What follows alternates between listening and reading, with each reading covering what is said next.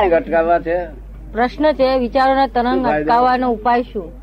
એટલે પ્રભુ અમની ના- ભક્તિમાં વિચારો આયા કરે છે ત્યાર તો એવું છે ને કે પ્રભુ ભક્તિમાં કોઈ વાત કરતા આપણે સંભળાય કે ના સંભળાય? સંભળાય. એનું શું કારણ? કે કોનો સ્વભાવ જ છે સાંભળવાનો. કોનો સ્વભાવ સાંભળવા નહીં.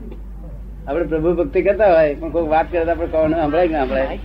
પણ આપણે ના સાંભળવું હોય તો એ ચાલે નહીં તો આપણે જ- જો સાંભળવા જઈએ તો ઉડતું ઊંધું થઈ જાય. કોનનો સ્વભાવ છે ઊંધો? એવો મનનો સ્વભાવ વિચાર કરવાનો છે. શું છે? એકત્રિત નથી થતું ધ્યાન. એમ કે છે કે પ્રભુ ભક્તિ કરતી વખતે ધ્યાન એકાગ્ર થતું નથી એમ. હા પણ મનનો સ્વભાવ વિચાર કરવાનો છે.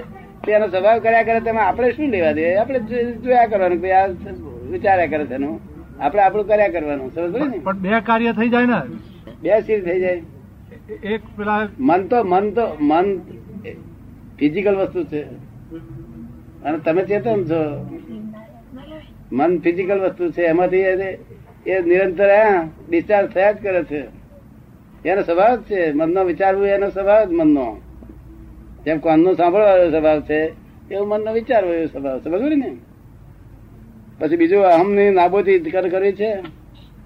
કેમ અહમની નાબૂદી કરશો? શું રહેશે પછી તારી દરેક વસ્તુમાં આ મારું આ મારું એવો હમ રહે છે. મમતા. મમતા.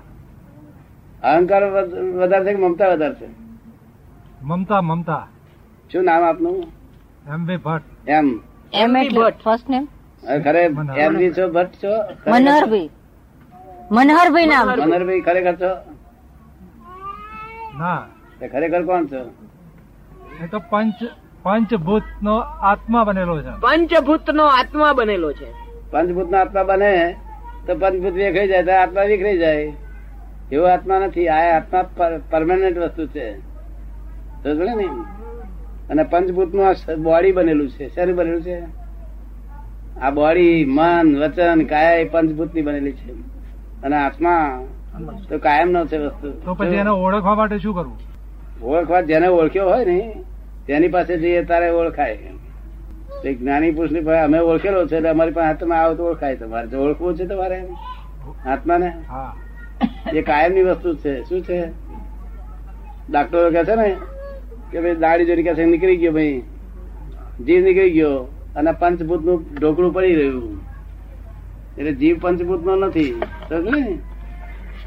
સમજ્યું છે ને પઝલ સોલ્વ કરવા માટેનો માર્ગ એ અહમ નાબૂદી થાય ત્યારે પઝલ સોલ્વ નો માર્ગ થઈ જાય. સમજ ને? તમે જે મનહર છો, એ મનહર એ ફર્સ્ટ લોંગ બિલીફ છે. શું છે? તમે જે છો એ નથી જાણતા અને તમારું નામ છે ઓળખવાનું તેને લઈ પડ્યા છો તેમ હું જ મનર છું. અને પછી અમારી વાઈફ નો ધણી છું એવું કહો છે ને છોકરા ફાધર છું. એ બધી કેટલી રોંગ બિલીફો બેઠી જાવી? મામા છું અને કાકો છું ભૂવો છું. અસલ શું છું એ ખબર પડી જો એ ખબર પડે એટલે સ્પોટ પઝલ સોલ્વ થઈ જાય. એ નથી પડી એટલે પઝલ ઉભું થયું.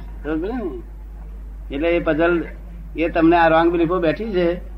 એ અમે તમને આ રોંગ બિલીફ ફ્રેક્ચર કરી આપીએ અને રાઈટ બિલીફ બેસાડીએ, એટલે પછી સોલ્વ થઈ જાય. રાઈટ બિલીફ સમ્યક દર્શન. અસલ શું છે એ તમને હાથમાં આવી જાય. સમજ ને?